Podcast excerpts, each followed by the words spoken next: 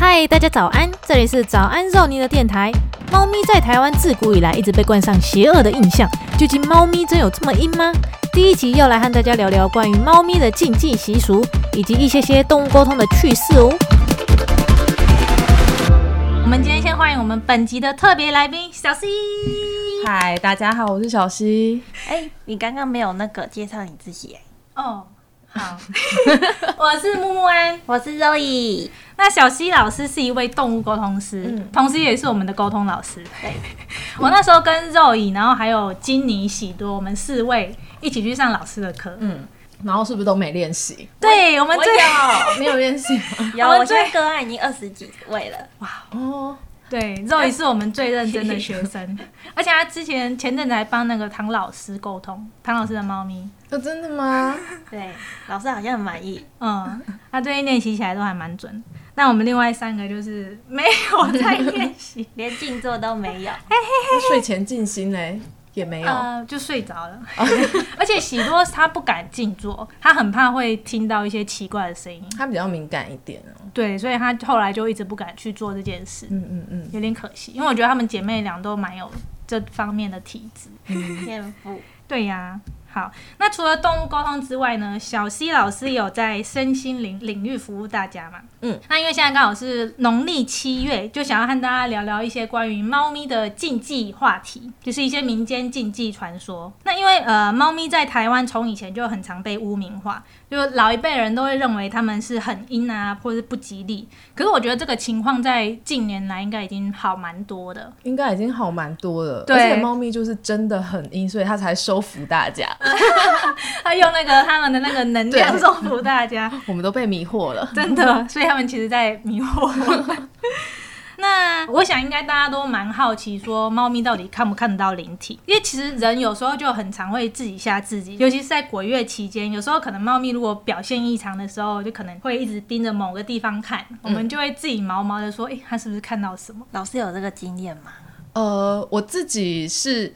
呃，我必须说，大家对灵体有很多不同的想象。他们会呃，可能大家平常没有这个感触的时候，你们可能会觉得好像有一闪而过的东西，或是我们会想象看到一个脸烂掉的人在你面前，可是其实不是的。其实他们比较多的时候，可能就是一团烟雾，或者是就是一闪而过的一个感觉，或者一个味道。所以这些东西其实猫咪的五感六觉都比人类敏感，所以它们可能会感觉到什么，所以就会往那个地方看。但有可能它在看那个地方的时候已经离开了。然后因为这个月就确实，其实只要农历七月，我的朋友都会有一点点担心，所以就常常会录影录猫咪，就是在看着某个地方，然后就录影给我，就说它在看什么。对啊，他但是他可能只是在看壁虎而已，嗯就是真的是人类比较会害怕。然后讲到我自己的经验，我只我印象很深刻是。有一次，我跟我一个女朋友，反正就是出去吃饭，然后吃完回家的时候，其实我身体就已经蛮不舒服的，而且就一直闻到我自己身上臭臭的。然后我就想说，哎、可能是夏天，我可能流汗，自己身上有臭味，所以我就急着要回家。这样，结果我回家之后，我们家的那个黑猫它要四宝，我在关门的同时，它就跟我说，哎、那客人怎么不进来？就是只有发生这件事情，可是其实我也我什么都没有感觉到，没有看到，我只有觉得哦，原来刚刚臭臭的可能不是我自己身上的味道，就这样。是有人跟着你？对，肉姨不是有时候最近沟通也有一些经验，就是我之前跟猫咪沟通的时候，我以为很多人在那个家，可是问了事主，他说他只有一个人住的情况。可是那个时候我也怀疑我到底有没有看到，但有一个事主他比较明确的说，哦，他最近的脚上有手印，所以 所以我就确定，嗯，我真的是有看到了这样子的经验。嗯嗯嗯，而且你那时候不是疑惑说，像这种情况到底该不该跟事主说？对他们会害怕，会。嗯，通常我会看事主的状况，哎，因为有时候如果事主就是比较敏感，然后或者是他在提问里面就已经跟我说，我们家的猫啊都一直怎样怎样怎样，我觉得好恐怖哦。那如果在沟通过程真的有感觉到什么，我其实不会特别跟事主说，但是就是会教他，就说啊，但是你可能心情不稳定啊，那我们就烧个香，或者是烧个鼠尾草，嗯。其实用用简单的方式去化解掉四组的恐惧。嗯，因为有时候恐惧其实你是更会吸引嗯，更大的恐惧，嗯，对啊，就是那些灵体有时候会被你这个人的情绪，你可能最近刚好情绪不太稳定，他们就会被你吸引过来，对不对？对，或者是身体比较差，所以我都会跟我的个案或者学生讲说，如果你真的在呃沟通或者在静心的过程，觉得自己卡到音或是身体不舒服，第一件事情拜托先吃一颗 B 群，先顾好身体。先顾好身体，然后再来就是去晒晒太阳，可能就出去晃一晃、走一走。对，那如果真的很不舒服的话，也许就去庙里面走一走，或回来静心再做清理的方式。反正就先不要自己吓自己啦。嗯，所以其实灵体有时候我们会被一些电影或是就是影集影响，他们其实不一定是长得那么恐怖。有时候看到它就可能是一个光或是一个影子之类的而已。对，因为其实猫咪的视觉啊跟嗅觉比人类好很多，所以它有时候可以看见我们看不到的光谱，例如说一些紫外线。对，所以他们有时候可能就只是哎、诶在看着一个我们看不到的光在那边发呆，就有时候真的是我们人类脑补太多。我们家三不应优好像没有发生过让我们觉得毛毛的事件。就只有看壁虎盯太久，然后蟑螂盯太久，我会觉得，嗯，每次它一盯在那里，我就知道一定是有虫。因为我们很怕蟑螂，然后他们只要一一直看一个盯着角落对，或者一直守在一个地方，就知道完了那边一定有蟑螂，然后把柜子搬开，就真的就有蟑螂在那边。他们会把它们弄死掉吗？会，但是我们都会比他们进一步把它处理掉。可是上次有一只在门口断了一只脚，好可怕！超恐怖的。上次蟑螂就夹在门缝夹很久，然后不知道要怎么处理。他应该也觉得很危险吧，在那边。如果像动物沟通的话，蟑螂它能够跟人类沟通吗？哦，我自己是没办法，嗯我自己没办法。然后可能其他沟通老师的状态不一样，因为有些老师他就是比较擅长鸟类啊，或者是昆虫、爬虫两栖类这样子。但是这部分我好像比较没有那么拿手。那对我而言，我没有办法跟单一一只蚂蚁。或是蜘蛛，就是这种小型的昆虫做对话。对我而言，我觉得昆虫好像是比较是一种集体意识，嗯就是当你发出一个讯息、一个意念的时候，他们会彼此沟通，然后会有一致的方向跟目标，然后回应你。好像我不太能够单一一直跟蟑螂对话。但我们可能可以用自己的意念去把它驱散掉，就是不要过来，拜托我们家很危险，不要靠近我们家。其实是可以的啊，你可以跟你的这个房子下这样子的一个结界，就是说，哦，我可能明天要做大清理，所以我家里面会喷洒一些扫除剂，嗯，所以我希望你们离开。嗯，那我们就要努力做这一方面的清理。好，那呃，因为有些氏族应该也很好奇说像这个农历七月，大家传统都会觉得是不是很多灵体会跑到这个世界来？那如果有可能家里猫猫狗狗过世，这个时候有机会可以会回来找氏族吗？我觉得要沟通一个观念是说，呃，不止七月，其实每个月都有鬼，也都有灵体。其实我们就是一直共享这个空间。那过世的宠物都会回到它熟悉的地方一阵子。其实我觉得这个历程跟人类差不多，只是说我们的传统的习俗上面，我们都会说，呃，往生之后七天会回来，然后四十九天之后可能会离开，前往下个阶段。那呃，在我的有限经验里面，我觉得这个时间在动物上好像比较不一定，就它其实有可能三五天，它就会在饲主身边。然后我有沟通过最长的，可能就是已经往生六年了，但是它还没有前往下个阶段。其实他们并不一定是只有在农历七月才会回来啦，就是农历其实十二个月都有鬼嘛。我们我们这个空间其实就是大家一直在共享，就跟其他的世界是一直在共享这个时间空间的。所以其实大家不用太担心、太害怕。那只要想念他们的时候，他们就会回来。就我们还是只有爱这件事情是超越时间空间存在的，对啊，像金钱啊、我们的衣服什么的都会消失。对。我小时候有很常听过一些关于猫咪的一些很邪恶的传说，嗯因为我自己算是生长在蛮传统的台语环境，印象很深刻。有一次阿公过世的时候，然后因为年轻人都会轮流去守夜，守夜对嗯守夜，然后我那时候就有点疑惑要守什么，就有亲戚跟我们讲说，哎、你要注意，就不要让那个猫咪跳过那个尸体，不然尸体会活起来。我那时候就很相信了，小时候真的超好骗的。然后我后来我就一直很好奇，我就稍微上网查一下，好像是因为猫咪身上带有一些静电，如果它跳过那个尸体的时候，静电会触发那个肌肉，就有可能会让那个尸体活起来。但是好像没有，我查了很久，好像没有真实有这个案例，就是大家也都是一那直就变僵尸啦。对，就大家都、啊还是因为那个被那个之前那个电影影响。说僵尸啊，对，所以大家都会觉得这个是真的，只是我会觉得蛮荒谬的。这个我我好像没有办法回答这个问题。我有印象，我也我们家也是蛮传统，也是阿公往生的时候，然后只要社区有猫靠近，其实他们也没怎样，我舅舅就会很紧张，手刀过去，然后猫就会吓走。然后我那时候我只讲了一句，我就觉得你冲啥被他捏啦，也不安怎，然后我就被大人骂，就是跟他人板啦，对 反正就是不准猫咪靠近那个丧家的周围这样。然后你刚刚讲到就是那个黑猫啊，真的就是像在收容所什么的，大家其实都不太喜欢黑猫，但是东西方的呃东西方的意见不一样，西方他们不认养黑猫是因为他们不好拍照，但东方可能就会觉得黑猫不吉利或什么的。但是以我自己在接案的过程里面，我真的觉得黑猫是最好沟通的，比较聪明吗？比较体恤人类，然后比较可以照顾自己。嗯，对，然后他如果知道你是喜欢爱猫咪撒娇的人，我就会配合你撒娇给你看。我觉得啦，就是可能其他老师会有不一样的意见，但是我个人真的很喜欢黑猫。嗯，就是在这沟通八九年的时间，我就心里面就真的有想说，嗯，如果我是总统的话，我要规定所有人都养黑猫。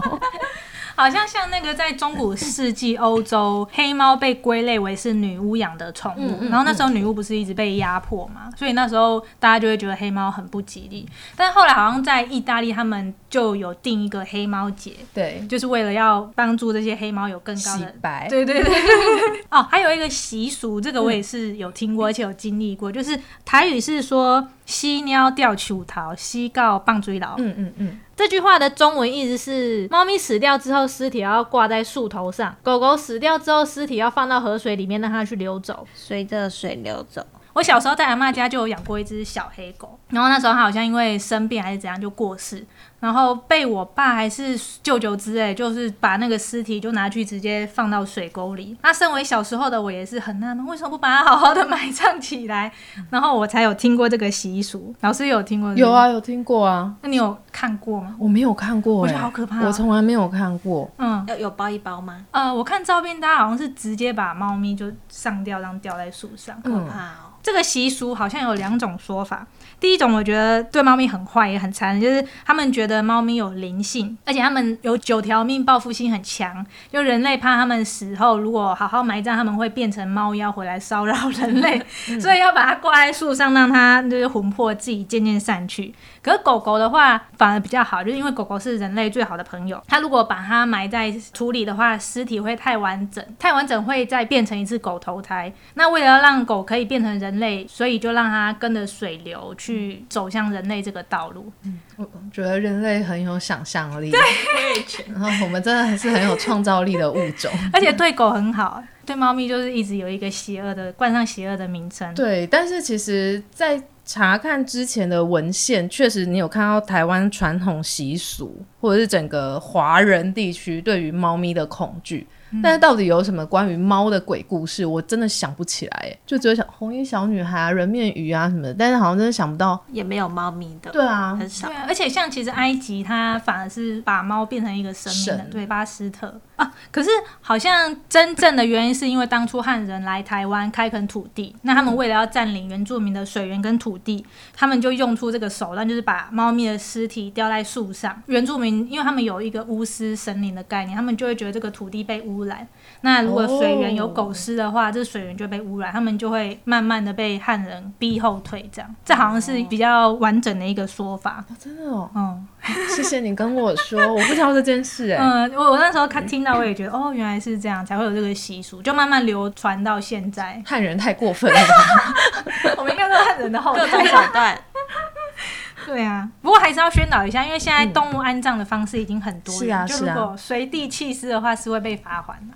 嗯，我相信大部分的饲主也都不会这样嘛。嗯啊，我要补充一个，很多饲主都会问我说，呃，猫咪往生之后骨灰放家里面会不会不好？嗯，我个人真的觉得还好，就是以我的过往的经验，其实宠物它们其实不太能够理解往生之后葬在哪里对它有什么影响。说实在。那我自己的猫咪，就我们家也有几个骨灰坛，其实我都会供它们。我我家也没有发生什么不好的事情，所以我会觉得对于这件事情可以大家可以放心。但是，但是如果你的家人心里面会奶牛，或是觉得不爽快，我觉得为了避免纷争什么的，我觉得可以做一个好好的沟通。对，嗯，但是我一直觉得很纳闷，说如果他们过世之后，这个骨灰对他们来说是一个什么样的东西？就是他们已经投胎了的话，我们还要这个骨灰，算是一个纪念的感觉。是人纪念的啦。其实往生之后事情都是为了让活人好过啊。那活着的我们，只要心里面好过，呃，灵魂它就比较不会有挂碍。那像我之前刚刚提到那个往生六年，然后还没有离开那只狗狗。它的状况是因为事主开了车门，还来不及系牵绳，所以狗狗就从车上冲下来，所以它是在事主面前被车撞死。所以那个妈妈有很大很大的愧疚感，然后也因为这件事情，她也没有办法原谅自己，然后想到这只狗狗就非常非常难过，然后就开始有忧郁症，然后接受治疗，这样。所以其实事主的状况非常非常不好，已已经往生六年，可是来找我的时候讲到那只狗，还是一直哭一直哭，对。所以就是在四四组这样子的状况下，其实我们是反而是没有办法让动物到下个阶段去的，对。所以就我们想到宠物死掉，我们都会很难过，可是还是大家要做好心理准备，就如果没有意外的话，他们都会比我们早往生啊，对。其实他们只是换一个方式存在而已，对啊就缺少这个肉体，但是他们灵魂还是在。所以我才纳闷说，如果我们留着这个骨灰，他们会没办法放心的前往到下一个地方，因为变成是一个依恋的感觉。不会不会，除非你抱着那个骨灰坛，你每天在里面落泪，然后就说妈妈真的好想你哦，你不要走什么的。当我们有这样子的意图的时候，他们才会走不开。主要是你的心念对啊对啊的问题。OK，好哦。那还有一个迷思就是从小听到大，我觉得这个就是害很多花色的宠物没办法得到很好的认养率，就是关于特定花色的迷思。主要就是黑猫，刚刚提到很阴嘛。那还有就是白袜猫，大家会觉得不吉利。白袜猫就是冤鬼回来投胎，他们还有人类的记忆，所以我那时候看到白袜猫，我会觉得，哎、它是不是是不是人类？它是不是知道我在想什么？就觉得它是一个有人的灵魂在那边。老师有听过这个说法？有啊，白袜子的猫跟狗大家都不喜欢，嗯，但是我觉得随着时代的演进跟进步，这个这个问题已经好很多了。嗯但是确实黑猫黑狗的认养率还是相较于比方说橘虎斑啊、纯白的猫咪啊、嗯来的认养率还来的低。嗯，但其实白袜猫在日本是蛮行的耶，对啊，就是踏雪，很可爱，，踏了学侠猫。穿了一个一双袜子。嗯，我想一下哦，话题好像讲完了。好，我们就随便聊。老师不是那个离世太久沟通不到吗？对啊，那那个六年的，就是他他其实没有走啊。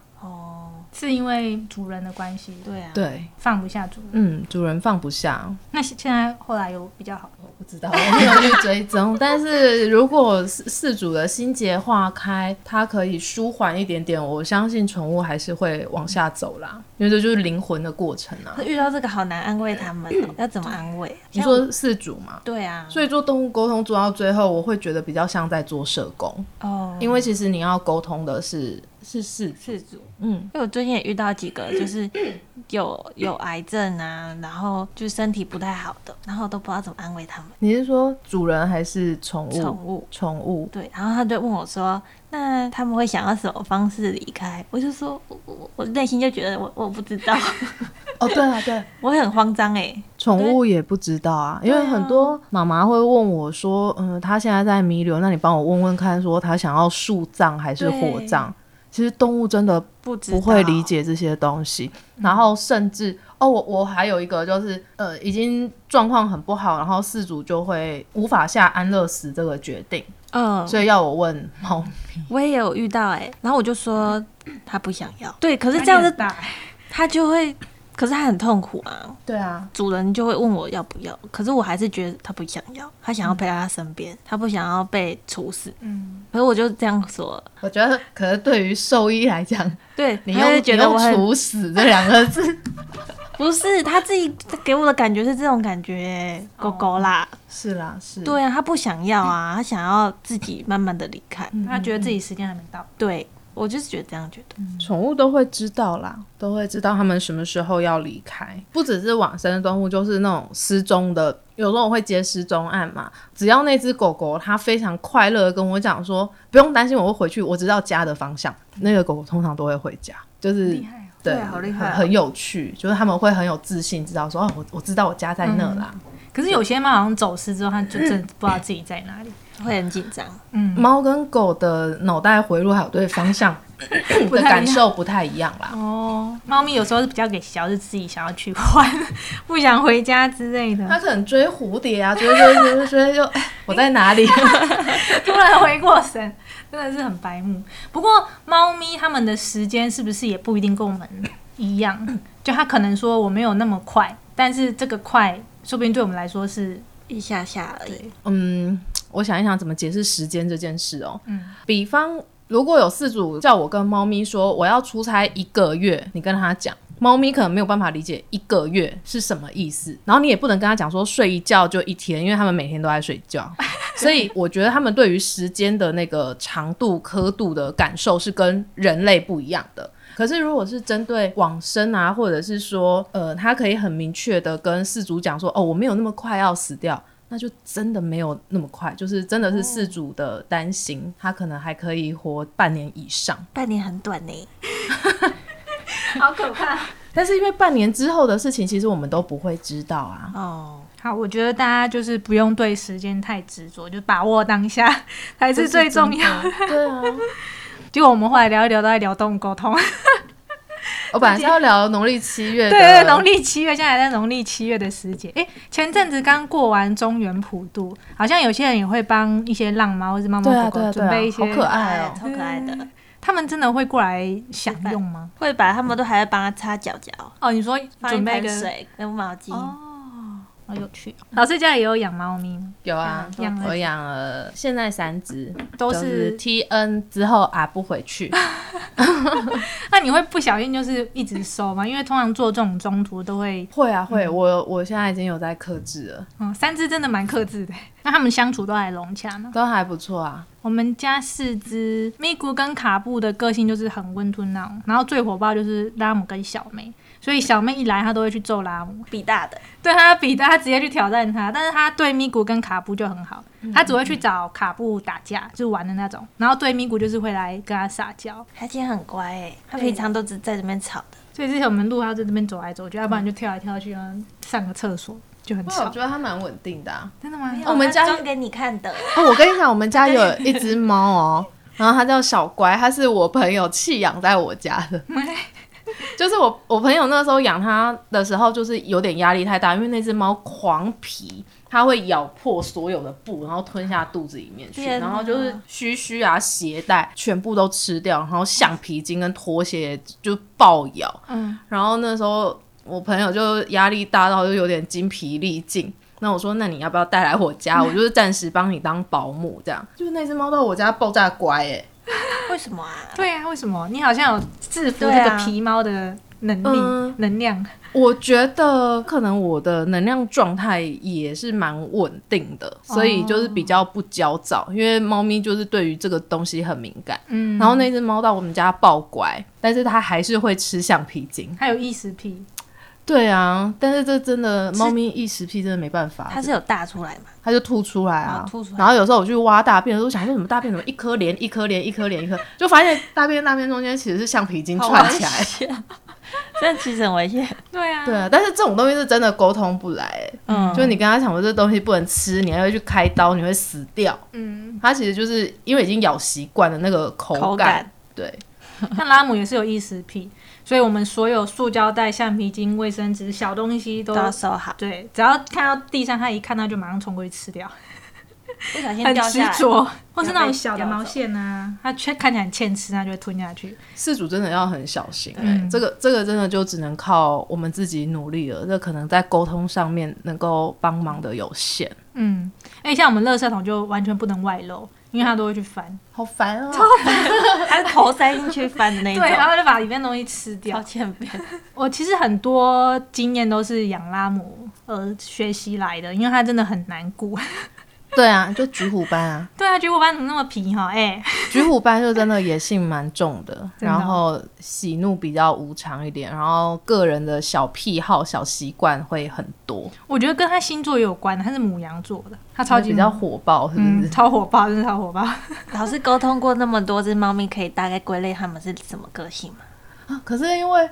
可我我自己有我自己内在的归类，可是我很怕讲出来，就其他老师，我说 真的吗？会吗因？为每个老师的那个状态不一样，因为我曾经就跟其他的，就是我的同学啊什么的，会讨论这件事情，嗯，然后可是我们的意见都会有点不太一样，因为像其他人可能就就是会在沟通的过程里面，好像就特别喜欢虎斑猫，嗯因嗯，为虎斑猫就是比较狂放奔放，然后比较愿意说话。然后可是像我沟通下来，我就真的最喜欢黑猫，然后还有冰室猫，我觉得冰室猫很像狗狗，嗯，冰室猫好像是最会认得自己的名字，然后你可以跟它玩暴力游戏的那种猫。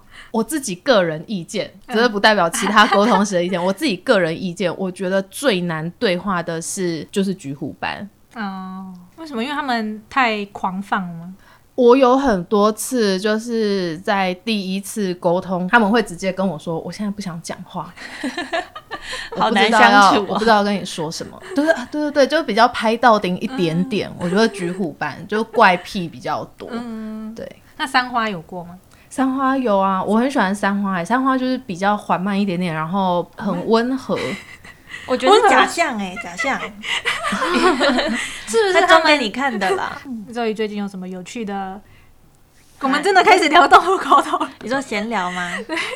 有趣的动物沟通老师，的。他几几个个案才能上进阶啊？三十个啊，但是我已经很久没100个开进阶课程了欸、真的？为什么？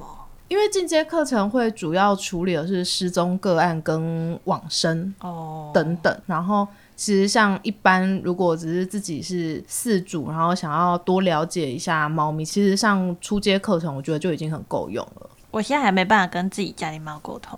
我觉得沟通这件事情啊，嗯，你自己在做，所以你应该也很清楚，沟通并不是言语对言语嘛。所以你跟他们生活在同一个空间里面，其实我们现在跟他都已经处在一个沟通的状态了。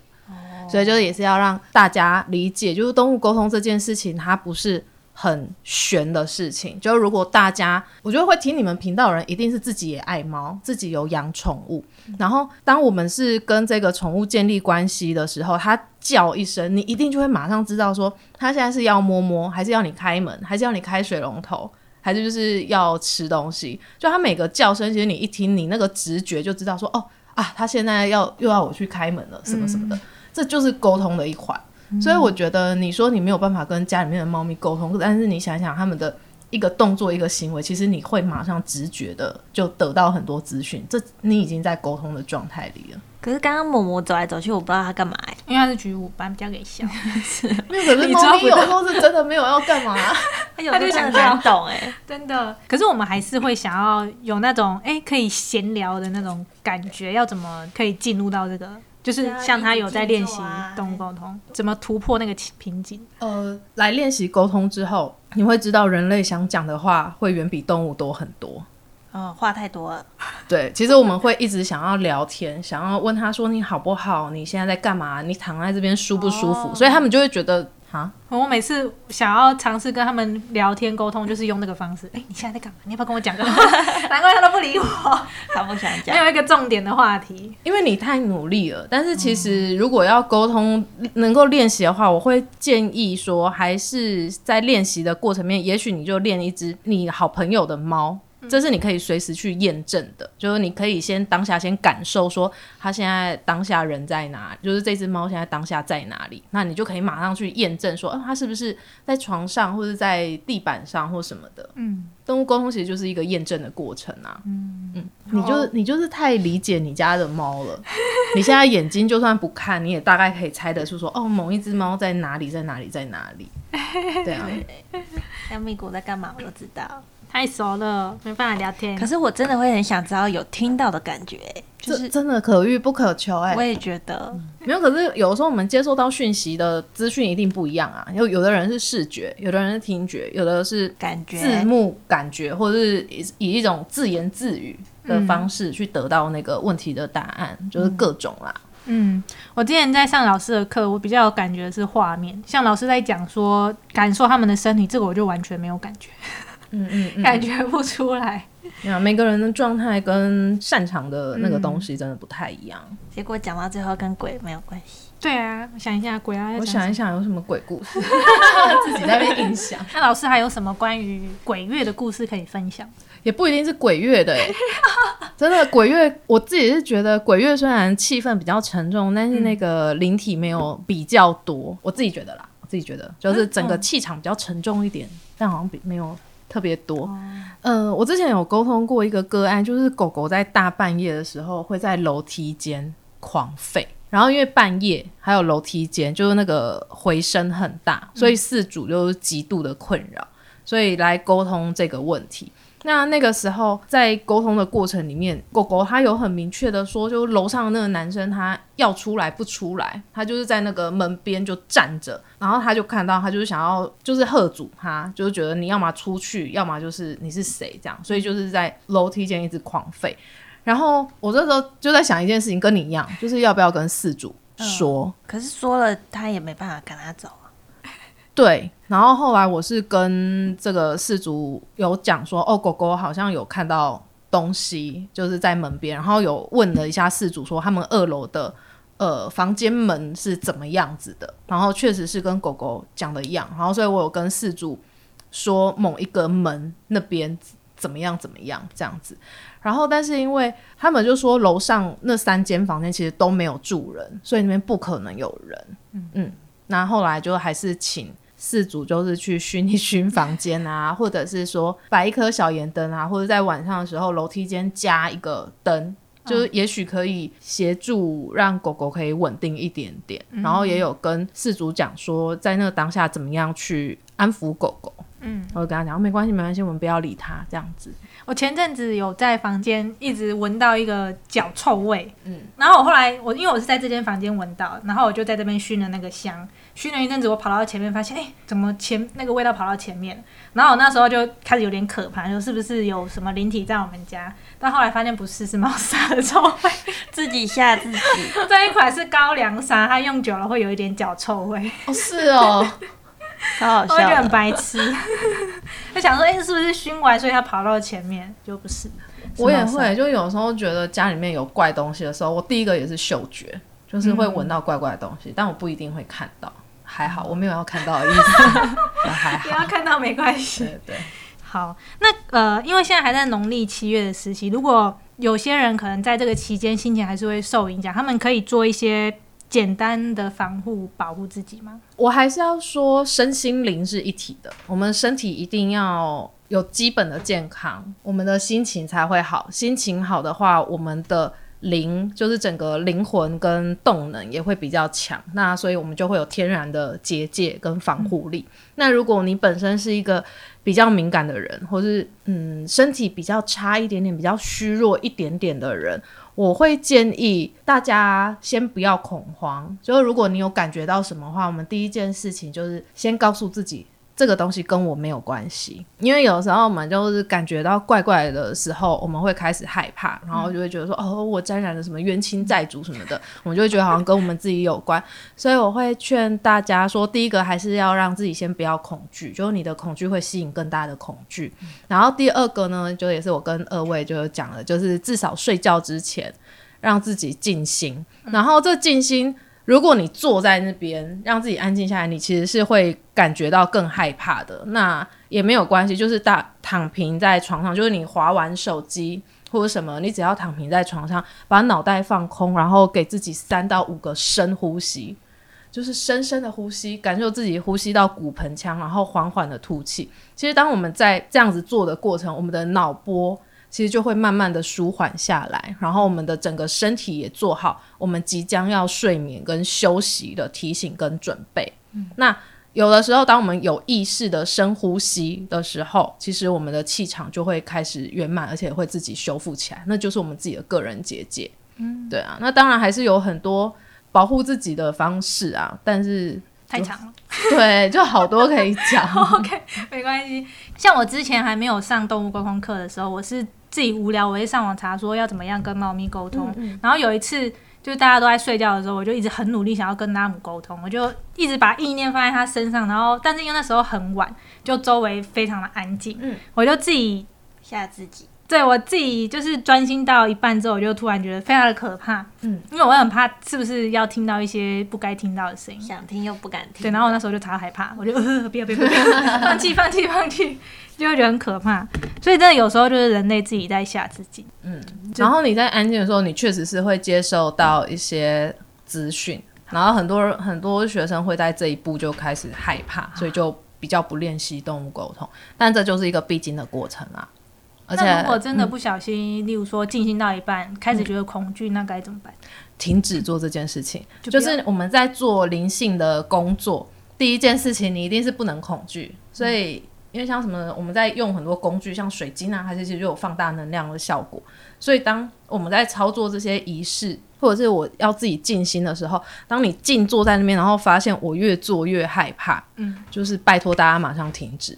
这样下去会有危险，对不对？不是不是不是会有危险，就是因为当你恐惧的时候，你的气一定会不稳，你的脑袋一定也不平静，然后不要让这整件事情让你心情越来越差，或者越来越恐惧跟担心。嗯，所以你有一点点不舒服啊或什么的，就拜托大家不要勉强自己。